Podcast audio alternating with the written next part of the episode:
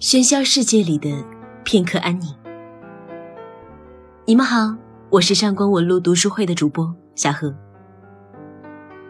过去的一年似乎是格外流行读书的一年，但是也是假读书人特别多的一年。我常看到在装帧漂亮的书店拍照的，他们拿起书随便翻起一页，做出认真阅读的神态，然后拍摄大约半小时后，他们离开了书店。亦或者还有另一种人，点一杯咖啡，面前再摆一本书，便举起手机开始拍照。正所谓阅读五分钟，拍照半小时。这些是典型的朋友圈读书人。看到这样的现象，我往往觉得可惜。我希望这个时代出现更多正经的读书人。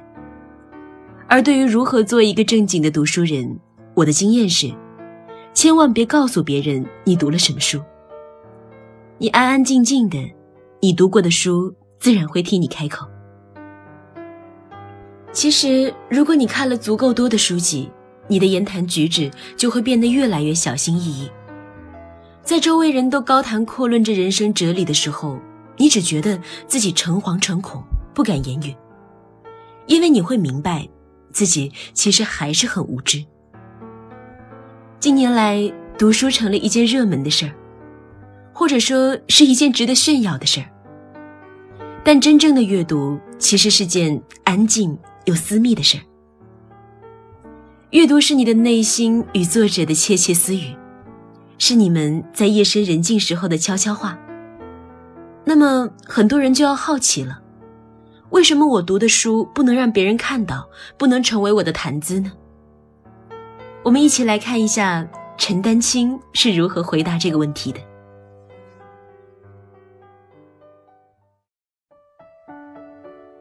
读书是件很安静的事情。要是论教养，你真的是读书人，你不要讲出来。读书也好，画画也好，不能弄成一种身份。这是我到国外才学会的。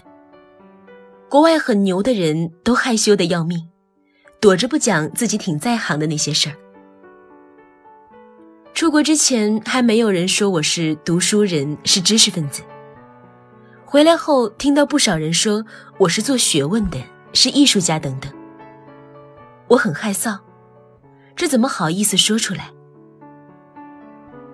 陈寅恪先生周游列国，通晓二十多种语言。可是他在清华填表时只填了两种，梵语和德语。逃亡香港时，日本人到他家里要挟他出来做事，他不肯，日本人就要行使暴力。当时楼里有很多人，他突然站出来和日本人交涉，说很流利的日语。他的家人都不知道他的日语这么好，不到万不得已，你都不知道他会讲日语。这就是教养。我读书实在是少，但我读过的书实在的告诉我，你知道的非常少，你还有非常多的不知道。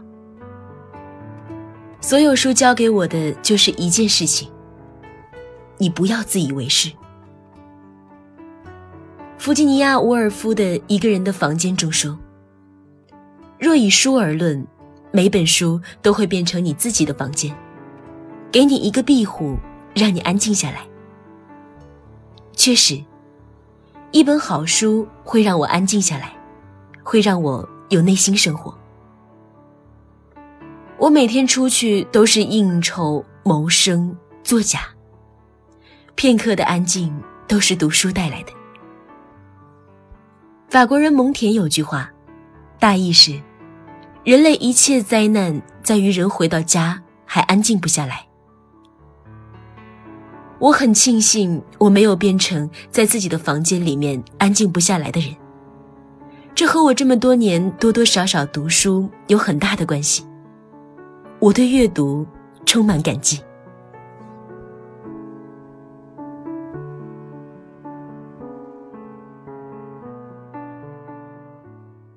陈丹青认为。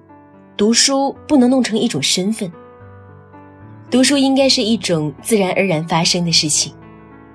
我们对文学的渴求，对艺术的向往，都应该是本能行为，应该如同吃饭睡觉一般。谁会逢人便洋洋自得地说：“我吃饭吃得多，睡觉睡得香呢？”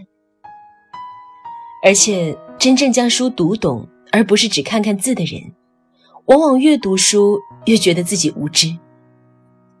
他们心中想的不是我掌握了多少道理，而是。原来我的看法是如此的粗浅，原来关于这个话题还有如此多的观点是我未曾了解的。这样的人怎敢卖弄学问呢？他肯定认为，在浩瀚的书籍面前，自己的脑袋就如同空架子一般，不好意思在人前招摇。读书是件安静的事儿，因为只有在安静中，你才能真正的把握书。也只有在安静中读书，你的内心也才会更加安静。